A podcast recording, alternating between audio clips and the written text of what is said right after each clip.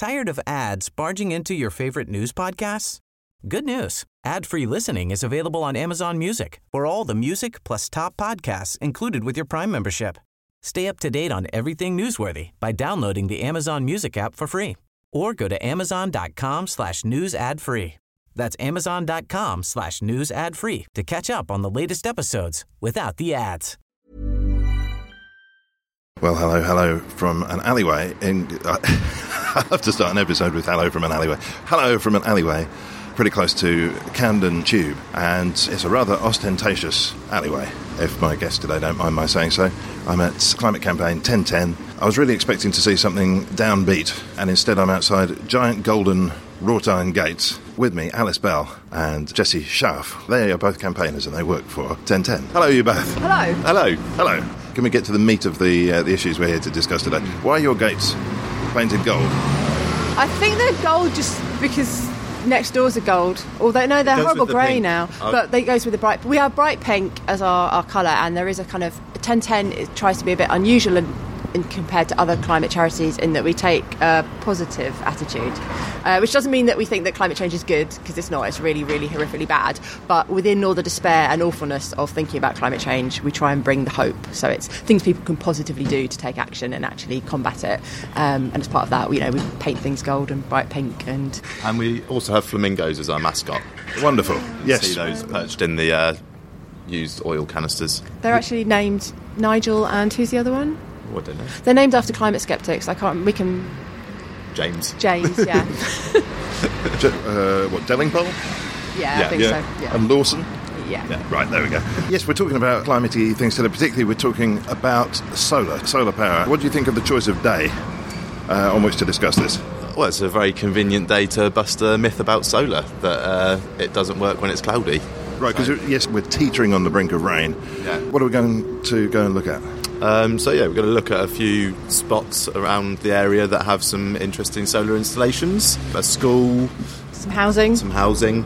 business. But we thought we oh, and a station. But we thought we'd also play with our new app, which is called Look Up, which is meant to make people look up to thinking about our natural resources like wind and solar, rather than looking down to fossil fuels. But it's it's a bit like Pokemon Go, but Mean, it's not as fun as Pokemon Go. It's quite fun though. The idea is to have something that's fun um, and lets you spot roofs that could have solar. So look up and sort of reimagine our roofs. So we might have a play and spot roofs that don't currently have solar, which could do. Which, much as I hate to be pessimistic, is one of the more.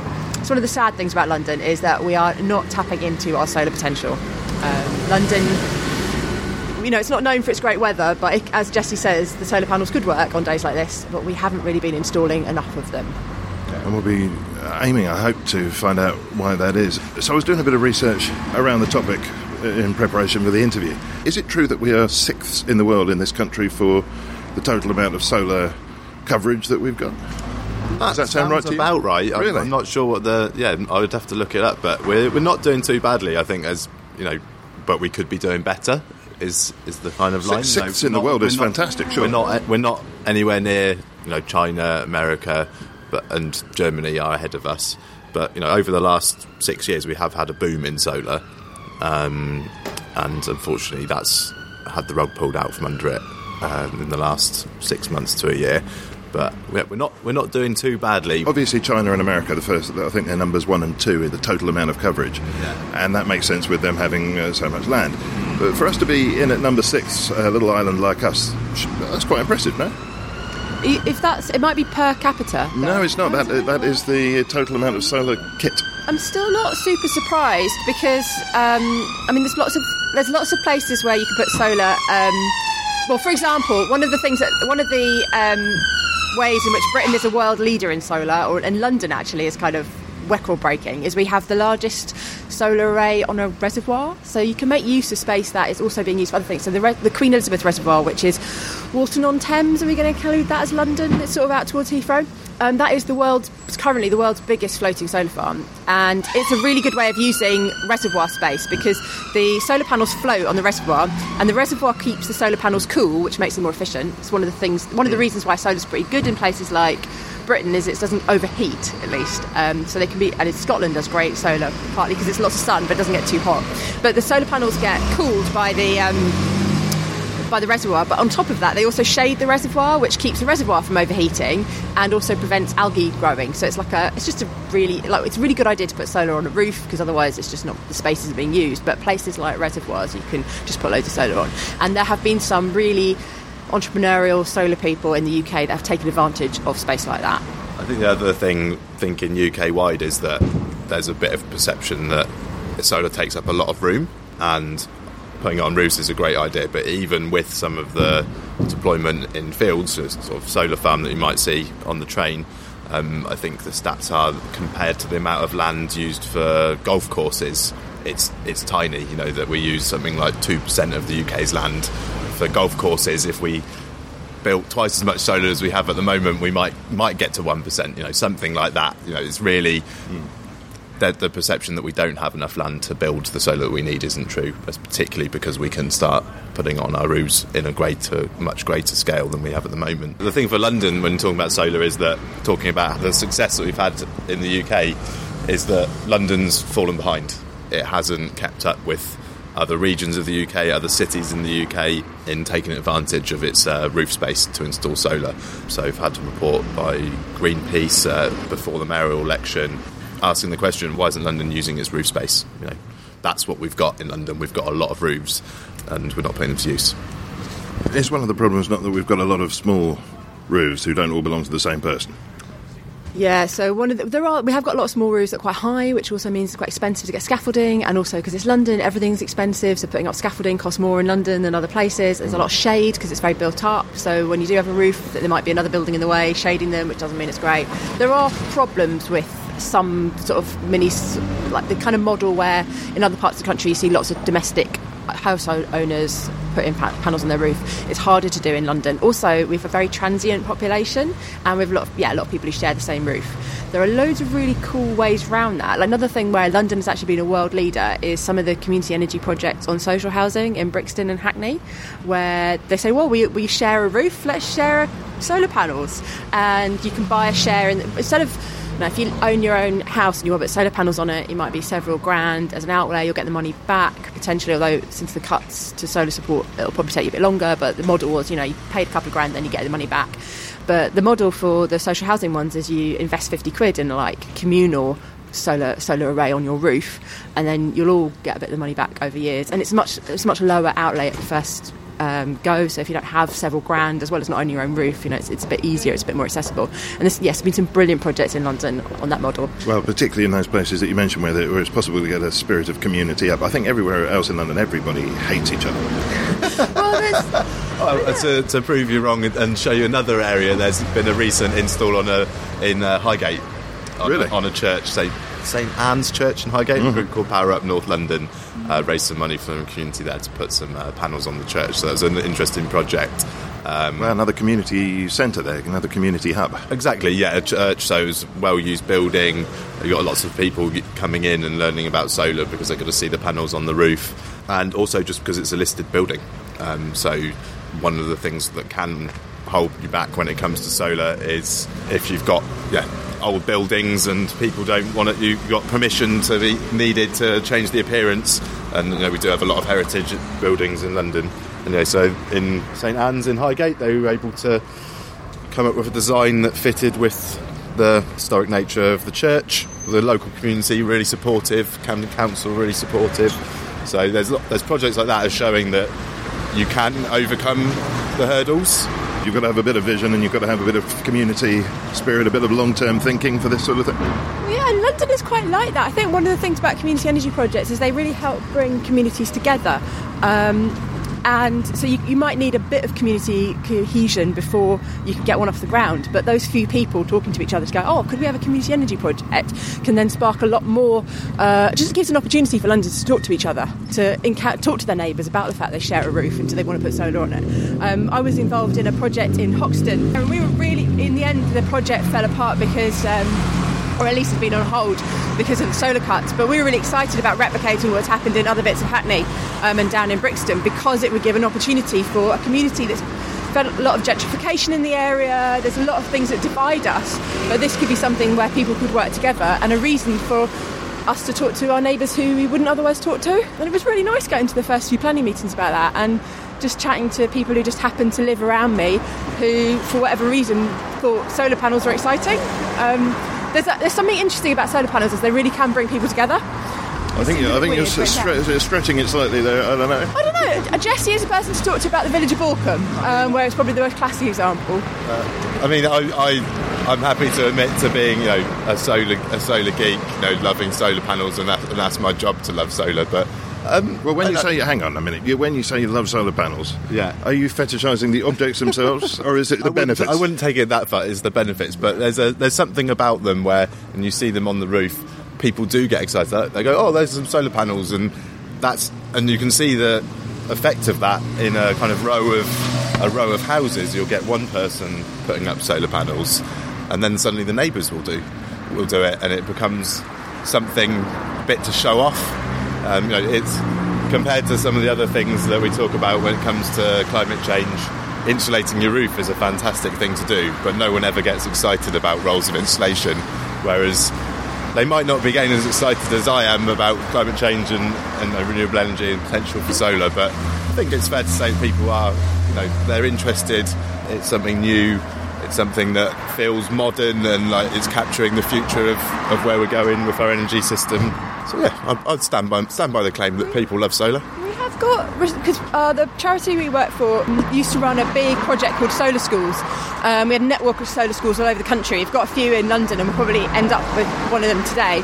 Um, we ran that project. It was the community would around the school would get together to crowdfund to buy the solar panels for the school. Um, so it might be like a 10 grand fundraise for a big roof that you might have in a school, and then the school would save money on their energy bills for years to go on. And so it was a good way of boosting the school budget. And we did it partly because we knew school, communities wanted to save their schools money and help boost schools' budgets. And but they often we often found that schools did it just also as a way of bringing the community together and having a project the community could work on together. And one of the things that schools would say they signed up to it because oh they wanted to do more about the environment or they just wanted to make some money. But when they came out of it, one of the big things they said they got got out of the whole project was how much it helped them connect with the local community. So I'd say we've got pretty good. We did quite a lot of research onto that, and I'd say we've got pretty good evidence to suggest that the solar panels, particularly with schools, If, if we were taking an example where homeowners have clubbed together, I can understand that straight away. If we were talking about one of these institutions, a school, how does that bring them closer to the community around them? Oh well, through the fundraising for it. So it would be Oh, the idea. of- when you say bring them together, you mean it gets people to give them money? Yeah, no, Right. it's the, the project of the challenge of can we. It's partly a fundraising challenge, but they, you know, schools often have fundraising challenges for fixing the roof or all sorts of other projects, and they found the solar ones particularly powerful at getting people in. And like the local milkman might get involved or something, and local businesses would be happy to get involved in a way that for other fundraisers they wouldn't necessarily do so. Oh, we are spotting some solar panels. Uh, Jesse is gesturing across the road. Well, At a- I, at a I think pit- Alice is the one that pointed out to me. I assume those, these are the ones you mentioned, uh, the solar thermal. A bit of description here. We're we're standing outside just past the Edinburgh Castle. And on the other side of the street is, well, you're either going to love this building or not. It's a, a festival of glass and steel. Uh, it looks like it was probably constructed in the last five years. Yeah, I'm not going to. Uh, I'm not going to defend the architectural value of this one, um, but it has done an interesting job of integrating some solar thermal panels in it. In it, and uh, by that I mean some tubes that collect the collect the sunlight, the heat of the sunlight, and transfer it to water. Oh, well, so so we're looking as we look at it. There are big panels, so there lots of glazing, and then big panels. Well, you don't pay any attention to them. They look like decoration. They almost remind me of neon tubes that haven't been switched on, and uh, they're about three stories worth of, of panels of that size.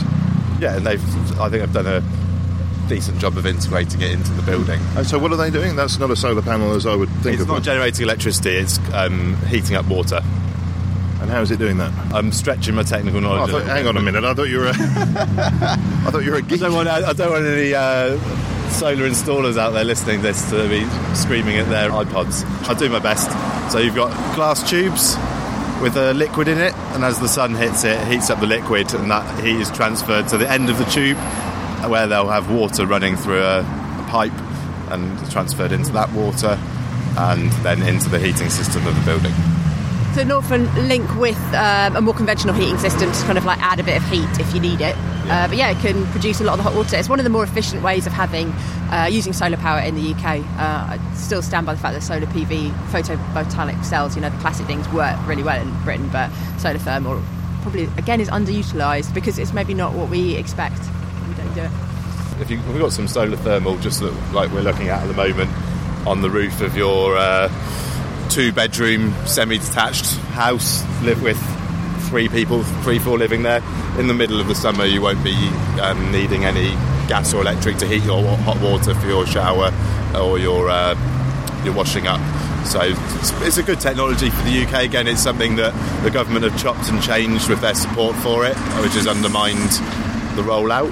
But yeah, so you, will see it as you get, you'll see it uh, on people's roofs around the UK. We'll come back to policy, I suspect, at various points in the podcast. There was something that you mentioned in relation to St Anne's in Highgate, mm. and it occurs to me with that building as, as well there, which is excruciatingly modern in design. Yeah. These are not naturally sympathetic to the built environment, are they? Or to any environment, they stick out. I know you're used to batting it away, but I suppose yeah. I'm raising the aesthetic yeah. objection. Yeah, yeah, yeah. I think that, you know, you shouldn't shouldn't try and shy away from the fact that some people are going to like the look of something and some people won't, and also that things can be done well and they can be done badly, um, and that when they're done badly, you shouldn't try and defend that. So, oh, hang on, I just realised I need to stick my flag in the sand here because sometimes when I raise objections like that, people go, oh, "You don't like solar," but no, I'm right behind solar power yeah. myself. Yeah, but, yeah. The and I think it's fine, understandable that some people don't like the way that I don't like the way oil rigs look but and some people might really like it. There is a kind of beauty of some oil rigs. In fact, the oil industry on Instagram is fascinating. If anyone's into the aesthetics of, of oil rigs, I certainly don't like the look of climate change. You know, there's other things you might be like, oh, I like the look of this, I don't like the look of that. It's it's an aesthetic thing, but it's a bit of a the people who don't like the look of, in particular, wind turbines, but also solar panels, seem to be able to articulate that with a lot more. Well, they seem to be heard a lot more than the majority of people who are like, yeah, no, I quite like them really. Um, and it's quite normal to like the look of them. It's, it's, what most people in Britain would say that they quite like. Mm, solar, pa- solar panels less so, though, right? I mean, for, windmills maybe. Yeah, but when I there's something moody about a windmill yeah. on a on a hill. I personally think that wind turbines look very beautiful, whereas although I don't mind the look of solar panels, I wouldn't necessarily say. Although that's that said, I have a bit, I have a necklace with a solar panel in it. I mean, it's sort of it's an aesthetic object. Are you like Tony Stark? If you take that off, do you, does your power diminish? I don't. I stupidly forgot to put, bring it with me today. but um, yeah, so I'm powerless. It's, it's a totally non-functional bit of solar panel. It was an off-cut from um, a solar farm. Um, you get loads. You get off-cuts of solar panels. In fact, one of our colleagues runs. Uh, DIY solar panel making workshops using um, offcuts of, of solar panels. He just buys a load of them cheap off the internet and then you can put them together in a sequence and uh, make your own small kind of laptop size solar panel, um, which you can use to power your phone. You mentioned there's somebody called Howard connected with 1010. Yeah, the, yeah, chair of our board. The chair of the board. What, uh, what's he all about? Howard Johns. Uh, if you Google him, you'll see he's a solar entrepreneur or solar entrepreneur, as journalists in school. Oh, he's just somebody who has uh, run a solar company, um, real advocate for solar, done some amazing projects in the southeast of, of England. He was involved in one of the first community energy projects, putting some solar panels on a brewery in Lewis. Lewes, I think I'm right in saying. Um, so it's yeah, one of the first projects that was funded through a community share offer um, and owned by the community. Um, so he's been involved yeah, right from the beginning. But but running a running a solar charity and a solar business he's no longer heading up his solar business. Okay. Um, so he's been our chair for the last yeah, year and a half. He's chair of our board. So, um, like most charities, we have a board that sits every few months and kind of gives us advice and supports us. what but, have you been doing? Um, I mean, in terms of running it, we have a team of directors yeah. who, who, run it. Uh, we don't actually have a, a single CEO um, or executive director. We took the decision a couple of years ago to share that job. So we have four directors that work collaboratively, but they, they're the people who, run the charity. Just because it's an opportune moment to do so, should we check in regarding our direction of travel? And I'm tempted to do that now because we're passing a horrendously unattractive brick building. The English Folk Dance and Song Society. Should we um, cross the road and see what the solar PV potential of Cecil Sharp House would be? Yes, let's do that. Is that have we got the side there, or is that the front? I think that's. Oh, is that it's the side, but I'm worried. That's, main entrance would be? well, they've got the sign. That's, that's not an attractive. They need something more in the middle there, don't they? Maybe a, a neon sign or something. Quite- have you never been to Cecil Sharp? No, I've never been there. Well, if you're into folk music, it's the place to be. That's probably why I've never been to Cecil Sharp House. yeah, I have a friend who's singing a choir here sometimes. Um, Best to go from three- this side. Yes, we're going round. Jesse is brandishing his app. Okay, this is this has got to stop people. I just want to paint the scene. Now we all know that people are on their mobile phones too much, right? I'm sure we have experiences multiple times each day where you nearly collide with somebody who's busy texting. So the people on the sidewalk just now were a couple talking to each other, a woman jogging, and us three doing an interview, and all of us were looking at mobile phones and nearly walked into each other. Are we capable of doing anything anymore without looking at a mobile phone? Well, hopefully not, because we've got an exciting, exciting new app out using your mobile phone to find uh, roofs that would be good for solar panels. I take back everything. So I'm what a great idea. strongly encouraging people to spend more time looking at their mobiles, but doing it responsibly away from the busy, busy parts of the paper. And it is called Look Up, partly because we're like, oh, look up to the sunshine, look up to roofs, but it's also, you know, look up from your bleeding mobile phone. Um, joke. Try not to walk into a solar powered uh, lamppost. That's true. It's a lamppost might be. I don't think that one is, um, but you can get solar power. Somebody has invented. They were showing them off it round House of Parliament not long ago. Um, somebody has invented solar powered LED. in LED. Oh no, let's do it. I just want to talk about the LED. Um, the LED streetlights. So a lot of streetlights around the country are being moved to LEDs, which are much more efficient. We would, uh, Jesse will be a real advocate of this. If people want to at home shift to LEDs, they can save a lot of money and energy just moving to these sort of new generation light bulbs. But streetlights across the country are moving to LEDs, and they've been quite controversial in places because the lighting hasn't always been right. But if you do them right, they're brilliant, and they use very little energy. So these guys have um, built uh, an LED streetlight that's also solar powered, and it's got enough battery to be able to store because you don't need that much energy for the LED light to, to run at night. So the sun that goes on during the day comes through the solar panels, and then at midnight you have the LED working, and we have the sunshine at night keeping us safe and the streets lit. It's a really lovely bit. If you're geekily into streetlights, it's a really awesome bit of technology. Over your shoulder, I've been noticing Jesse fiddling with his app, Yeah. and he's, he seems to be resizing a pink rectangle on a map. Do you want to take us through the steps? Yes, let's go through the so steps. we found this is Cecil Sharp House. which- Easy for you to say. Yeah, Cecil Sharp House, which folk uh, music fans will have heard of. Classic, but it's a like key icon of, of Camden. Um, I don't know if we necessarily advocate putting solar panels on it because some people love the way this building looks and might not like it, and we should be aware of some people's aesthetic stuff. But let's just see how what we think the our app would think how many solar panels it is. Okay, So here's I a- think we could sneak the- them on on the side without anybody be able to Oh, see them yeah. from the ground. So I'm taking a quick picture of the building and going through the stages with the phone just to get the right I bit. always wondered, he's pressed OK. I've always wondered with, because it's a convention on everything to do with computing that you press OK, never yes. Well, OK seems so grudging. You know, I don't mind. Americanism, Really. Americanism, Ah, I think. So we've taken a picture. We got the Google Maps bird's eye view of the building. Oh, we're okay. We're above it now. Yeah. So So- they've got a, a plenty of roof space there, and plenty of sunshine falling on the roof. We see. and I'll just post my roof, and that will go onto our treasure map. And then I'm going to. What? Your treasure map? So everybody using this app, You've just stolen their roof. yep, it's ta- lifted it off. No, everyone using this app is spotting roofs, and they get added to our national treasure map on the website, so we This can is a see. hive mind thing. Yeah, it's a hive mind. We've got UK, we've got map roofs in the UK, America, Australia, a couple in Japan. So it's got it's gone international uh, Yeah, we- unintentionally. The but- app works internationally, and we were just pushing it in the UK. But if anybody wants to play it abroad, they're totally welcome to, and people have been because our map is getting like big in Silicon Valley. We noticed. What's the name of the app again? Look up. Look up. Yes. If you Google, available on App Store and Yeah. iTunes. So you want to go to the Google Play Store or iTunes and search for Look Up Solar. Um, otherwise, you get a load of Kim Kardashian stuff, which I think is probably true. Whatever you put in search. Well, items, uh, yeah. does she have sufficient uh, capacity for solar panels? To be determined. Uh, we're currently looking at the roof of Cecil Sharp House on Google Maps. There is a large pink rectangle that they want to move that. So you you you've got the picture of the roof. You can draw the pink box on top to tell the app how big an area you want to put the solar Now, panels you're not on. choosing the whole roof, you're just choosing a little No, just there. choosing the the slope of the roof that is gonna would have solar. You could put it on the other side, but um, I know that that side's facing north, so I'm not going to. Now, now we've gone to a, th- a sort of an AutoCAD, st- very pri- primitive AutoCAD thing, and you're able to change the. Now, why are you doing that to the Change house? the slope of the roof. So when you're putting solar panels on a roof, you want to know what angle to the sun they're going to be. So This is starting to seem quite complex. Well, This is stop. This is not being fun.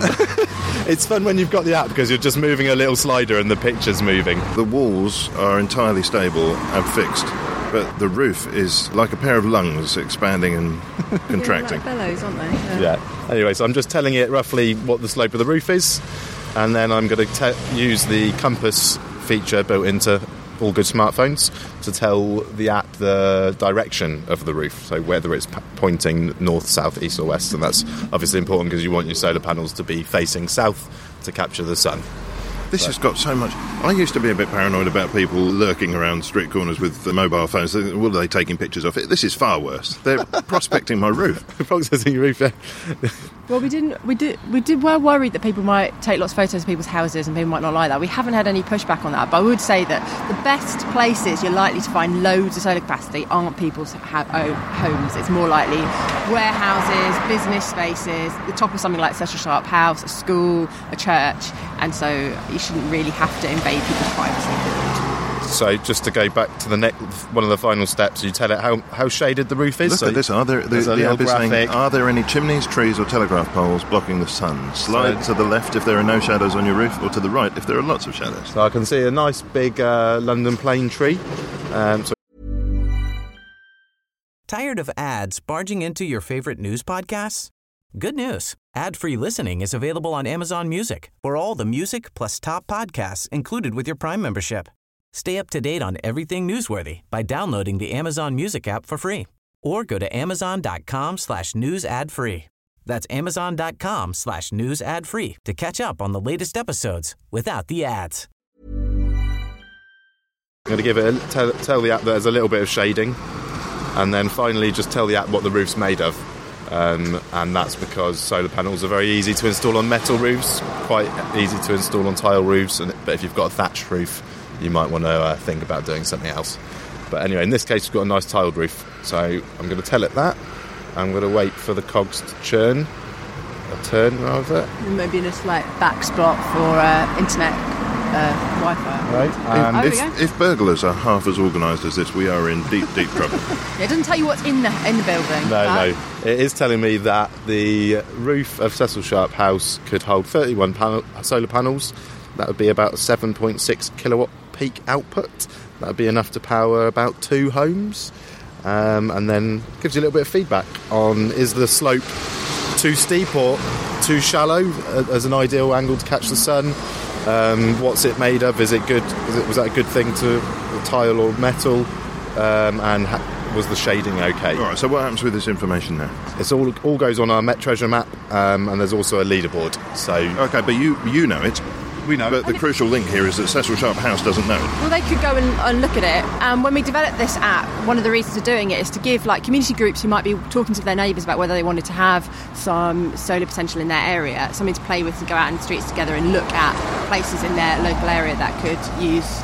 Uh, could have solar. So, for example, the group in Hoxton that I used to be involved in, um, we did a little. It was really, really hard rain that day, wasn't it? It was not the best day for going on a solar treasure hunt. We went out um, the area and or even though we'd been spending ages on Google Maps and just like we thought we knew our area and we thought we knew all the best places for solar, we have spotted a whole new roof on the top of a sports centre that we hadn't even really thought about before. And we're like, oh no, that could have some great solar PV. The, the app is a toy; it doesn't tell us exactly what you know. You, if you really want to know how many solar panels you could put on there, if you want to know whether it would work, things like how easy it's going to be to install, you need to get a proper consultation. But it gives you enough information to give you a sense of like, oh, it's worth us investigating that. Um, it's worth us talking to the people who own that building about whether they'd be up for having community solar cell sited on their roof.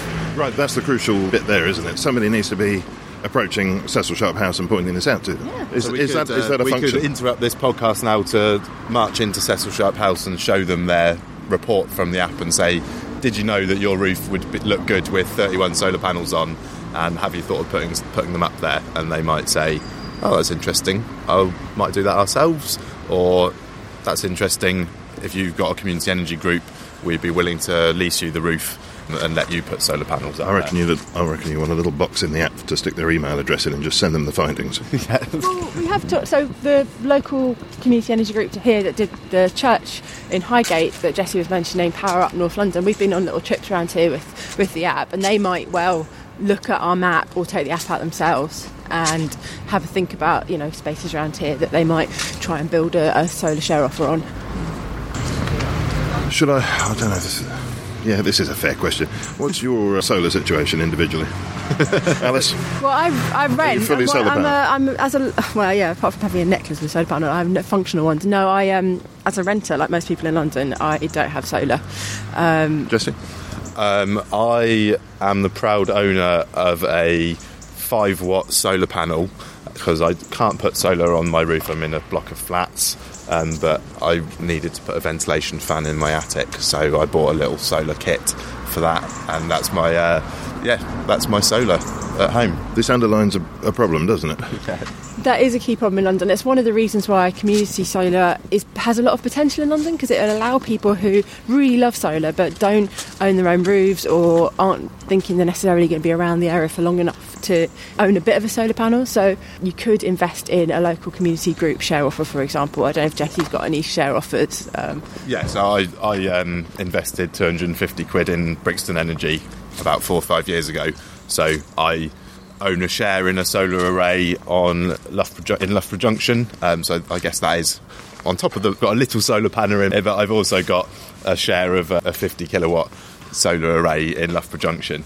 You're talking really directly about incentives there. Yeah, And let's assume that you're not investing in the solar. I mean, let's assume you're somebody who's like most of us, living paycheck to paycheck, Yeah. nothing's saved. Yeah. The last thing anybody wants to do is shell out, you know, however many thousand pounds, even if the roof was their own. Mm-hmm. What's the incentive for getting involved in a community project where presumably you're still going to have to pitch in a few hundred quid or something?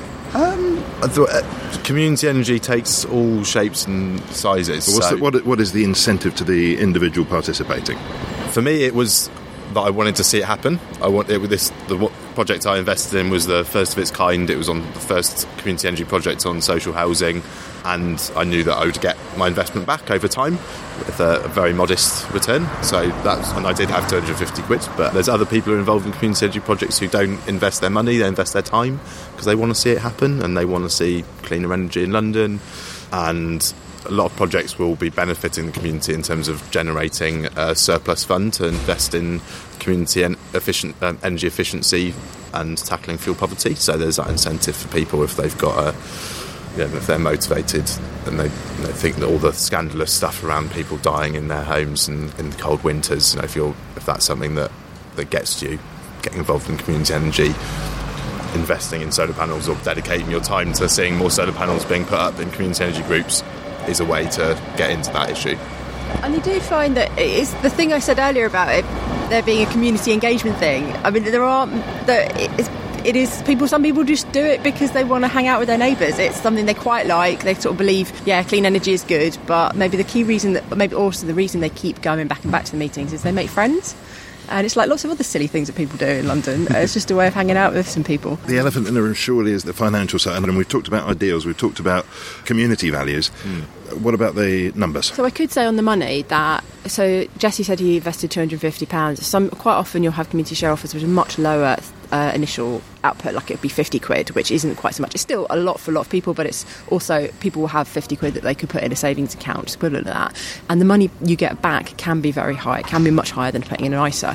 So there's a lot of Londoners that were putting money in ISAs, keeping it away for three, four years. Instead of putting it in a bank that will be investing it in fracking, they could be putting it on a bit of clean energy in their local area where the money's going to be kept in the local area and they will still get um, a return that is better than a lot of other savings accounts. So the financial situation is very different in the last year because of the cuts from the government, and that's one of the biggest challenges that we have. And I, um, I think like this time a year, eighteen months ago, I was like, yeah, anyone with a bit of spare cash should totally put it in solar. It's a really good like, even if you don't care about the planet, it's like it's a good investment. And now. I'm like, well, actually, you've got to really love it to do it, and that's one of the real big problems that. do you think? Well, that's a, that's that's a bit of a debate at the moment. Is what is what's possible?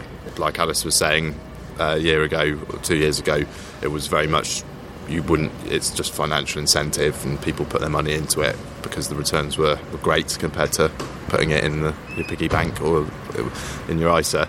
Um, and now, with all the changes that have happened, people have been working through projects that were based on the old model because there was some I'm not sure how you describe it. You know, there was some some projects that were started a while ago, just finishing up now, that were based on the old model, um, and people are just starting now with new projects without the subsidies, and we're waiting to see exactly what kind of financial returns are possible. But you know, people are hopeful and uh, are working on things. You know, that, that thing it's possible to put up solar panels and make your money back. That's kind of bottom line. Um, you just need to be working harder to find the right roofs. Mm. Um, so I, I, think maybe there's been a misunderstanding in my mind the whole way through this, mm. but I'm I'm not sure the distinction is still quite clear enough for me. So. I think I came into this imagining that we were talking about stick some solar panels on your roof and your energy bill, your your personal energy bill yeah. goes down because you're bringing in energy in some way. Yeah. But instead, what I think we've been talking about is finding ways to invest in solar power which you will not directly benefit from, except perhaps through a return on your investment. Yeah, and yet, in, in the mix there somewhere, we've also had a few stick a photovoltaic cell on the outside of your building, that kind of thing. So it seems like there's a bit of a, oh, so a, kind of a muddled so line there. Um, if we stuck, so this is, what's that? Is that a railway shed? Looks there's like a it, big building that could easily have loads of solar on it, up, just up there. Anyway, stick some solar panels on that, or stick them in a school, and the solar power can power the school um, or whatever building it is, a house, wherever it is. But there will also be extra energy that it will generate that won't be used by that building, and it can be fed into the grid, and then you can make money on it. There used to be something called a feed-in tariff, um, which meant as you fed into the grid, you got given a little bit of extra money from the quite generous, wasn't it? It was initially, and then it got cut and cut and cut and cut, and it's pretty much gone now, which is what is changing the financial situation for solar. But that is how people previously made money on solar and why we're now having to have slightly different models for it. But as Jesse says, yeah, the people are coming up with all sorts of different ways. And I think in the next year or so, we'll start to see solar offers again that are really attractive, that are just based on a different sort of set of financial situation. Yeah, I mean, I think that's one of the reasons in London that solar is more difficult because you've got the mismatch between who owns the roof and who's paying the electricity bills.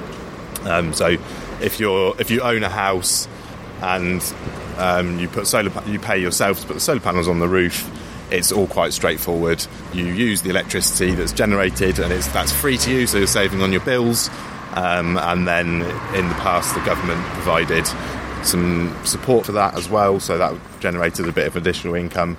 Now the government support has been reduced to a very very low level um, but you're still benefiting by generating electricity on your roof for free. That disconnect, there's a potential for that to be turned on its head in some way, though, isn't there? Because coming down the tracks at us, is arguably here already, is this situation where people can't afford to buy, for sure. Mm. They're struggling to afford to rent. Mm. There's going to have to be an overhaul in uh, thinking about what property means to us and what form that might take, I don't know. Maybe some of this disconnect between the property that you live in and your investment in it, maybe that could be shaken up somehow. Uh, solar is tied to all those issues um, in terms of property ownership, and it's just a, such a tricky area for people living in London. but what if, what if you could incentivise renters somehow, just naturally through the shape of the system, yeah.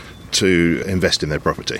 In a healthy property market, people who were looking for somewhere to rent would have a, a range of choices, and one of the ways they'd make that choice is by how energy efficient their building was. You know, you wouldn't rent the leaky old flat um, that was freezing all through winter, and I think we've all lived in a few of those where you can see your own breath.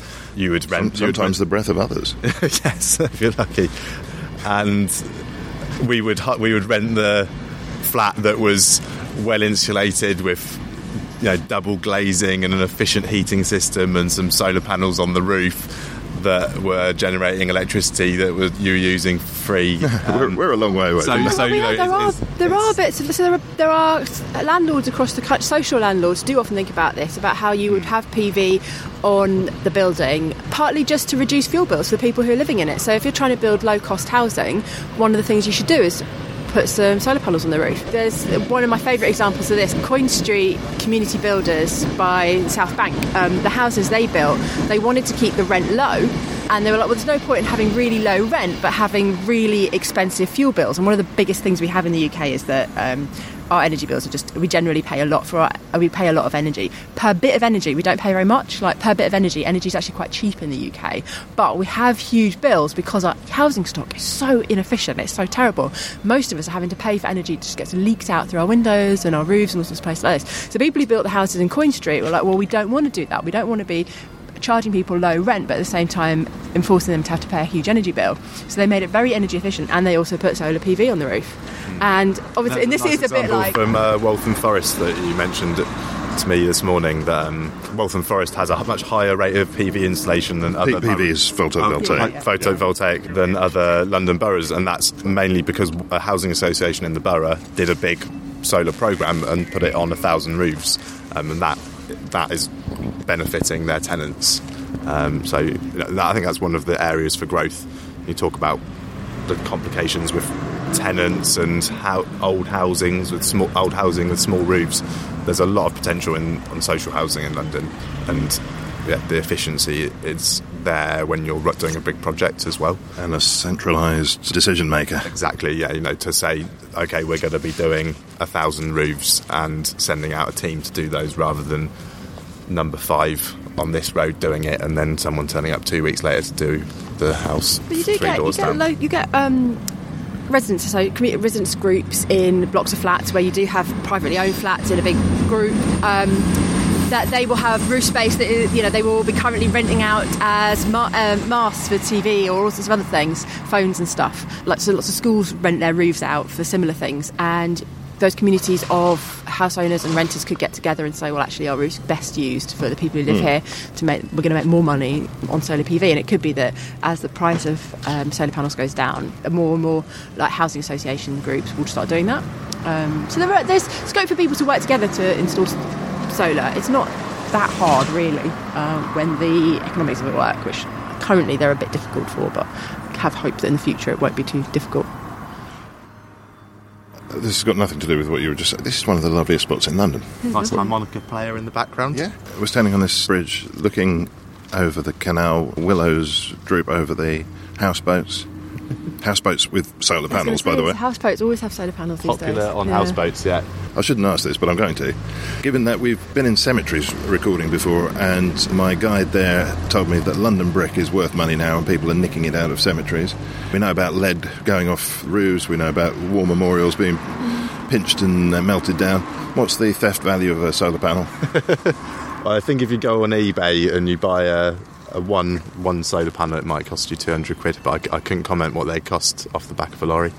But I don't. I don't. It's it's something I've thought about in terms of do people worry about solar panels getting nicked off their roofs, and I don't hear mm. anything about it. I don't think it's too much of a problem. I think it's I hard. think I've to, seen one news story a few years back of a, of a couple of panels getting nicked, but it's, yeah, I don't know. It's because you have to pay to install them. The cost of the solar panel isn't just the panel; it's the installation, and so I see it's not quite the same as Yeah. uh, nicking some stuff that you can melt down. I, I'm. I've some, I wonder if it may change, and we, there is like solar farms have quite a lot of security in hmm. case people go and hmm. nick them or, or damage them or whatever. But yeah, I get there's all these solar panels that are just attached to houseboats, let alone roofs. It could be a thing. I gather, started it. I gather the yeah. Exciting, exciting I- solar PV. no, not inciting.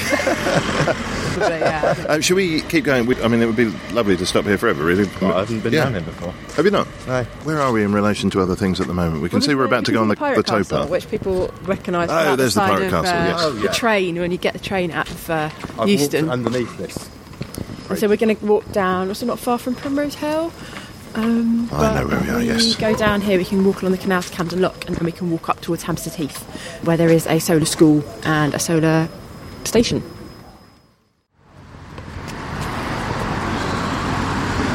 Well, as you can tell from the background noise, we have transitioned. Are we in Fleet Road? Yep, Fleet Road. We're in Fleet Road, uh, just outside Fleet Primary School. And in a way that is in no way suspicious, Jesse is now photographing the school over their hedge and typing the details in to the app. It is half time. There are no children around. Uh, I can emphasise that. But we're not here to look down. Uh, Oh, we're here to look up. We're here to look up. Yes. In fact, we were going to see if we could see their solar panels. So this school was one of um, the solar schools.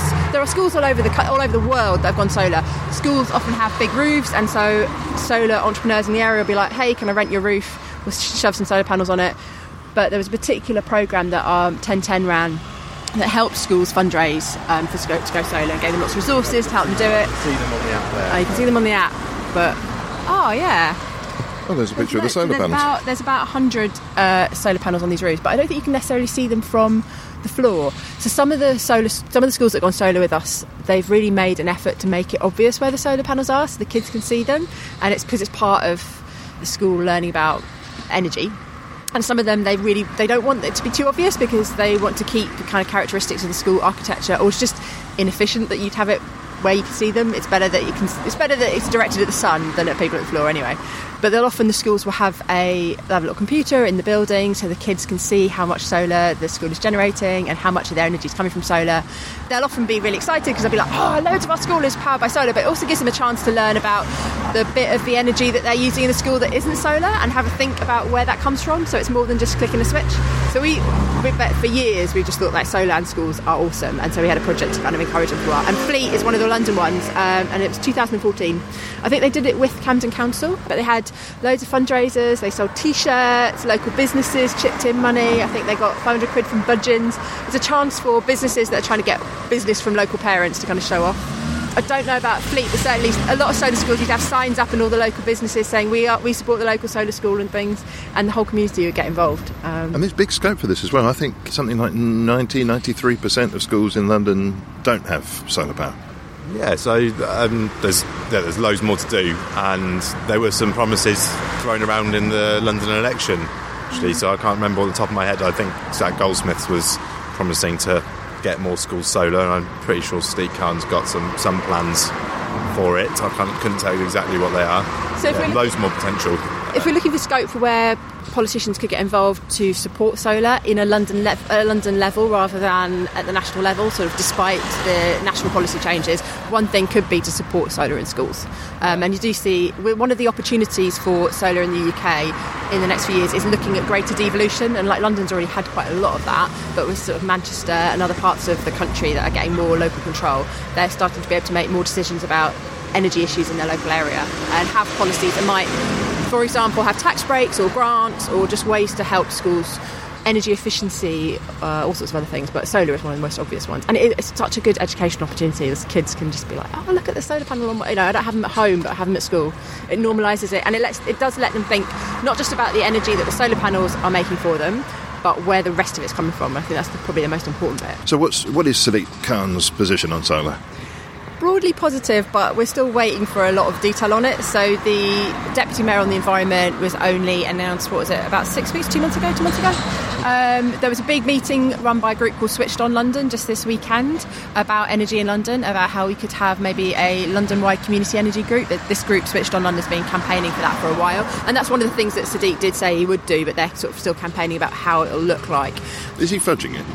I think it's, I think he's still working it out. Some people might say he's fudging it. I'd, I'd say give him a bit of time to work out what he wants to do. There's a lot of space for the new mayor to really do something kind of world leading. He certainly participates in parts of. There's lots of networks for mayors to get together to talk about action on climate change. It's a group called C40 Cities. It's actually based in their offices are in London, but they work internationally, and they're cities across the world that because they appreciate that mayors have a lot of power, often like Mayor of London is one of the most powerful political positions in Europe.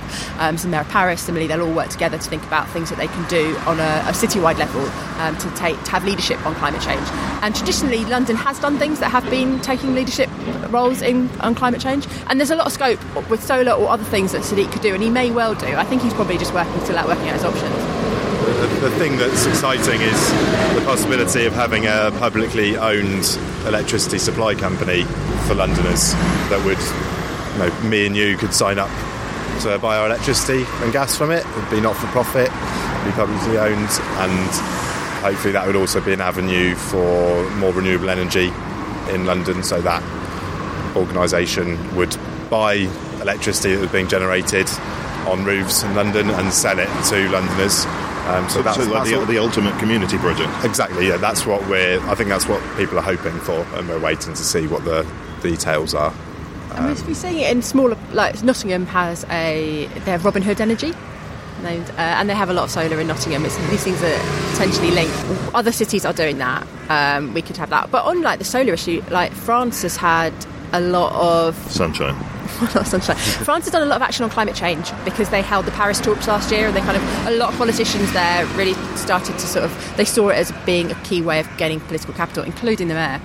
And they've famously had this rule that all new roofs have to have space for either a green roof, so having a garden, or having um, so space for solar.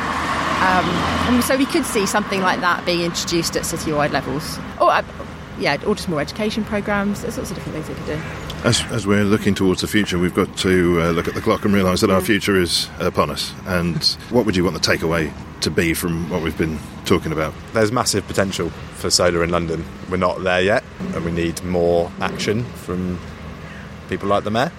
But we've got the potential to generate a significant chunk of our own electricity in London with solar panels. Get involved if you've got a local community energy group.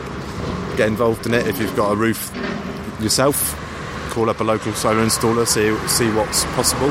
Um, download our app, look up, have a play on it, and see what the potential is. I'd add also appreciate what's already happened. Um, a lot of climate change, action on climate change, people think of it something that happened in the future, something we need to get around to, something that, you know, oh yeah, I'll do that tomorrow when I pay my rent. But actually, people are already doing it. We are standing outside a solar school. The local station down here has a solar garden. Um, there are solar gardens popping up, energy gardens popping up around London stations all over the city. Um, my old school in Brent has just gone solar. They just put. I just was reading online. They had 200 solar panels went up over the summer. This like we don't look up to look and think about our potential, but like just see how much is already there. And that doesn't mean we should be complacent, but I think it's added to Jess's point about the potential of what we could do. It's also appreciating that this is something we're already doing. Um, so you can. Yeah, participate, get involved, but get involved with something that's already building up quite a lot of steam. Building up a lot of steam. Yeah, it's maybe unfortunate industrial revolution metaphor there at the end. But, uh, Almost controversial. solar thermal powered steam. Yeah. From 1010, Jesse Scharf, Alice Bell, thanks very much. Thank you. Thank you. My heart aches for some far off place. No one could have led you with your name. And that's all for this week. My thanks for this week to Jesse Scharf and Alice Bell. Thanks too to Bernie Barkley. Theme and incidental music was by Songs from the Howling Sea. I'm in Quentin Wolf.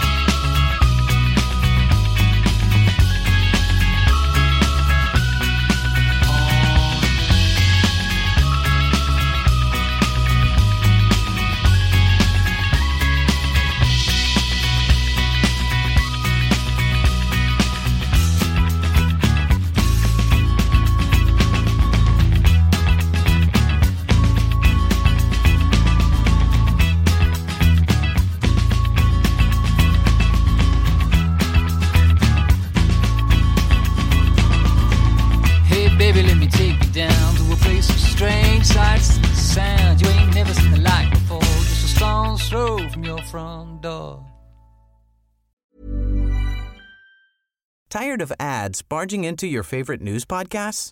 Good news. Ad-free listening is available on Amazon Music for all the music plus top podcasts included with your Prime membership. Stay up to date on everything newsworthy by downloading the Amazon Music app for free or go to amazon.com slash news ad free. That's amazon.com slash news ad free to catch up on the latest episodes without the ads.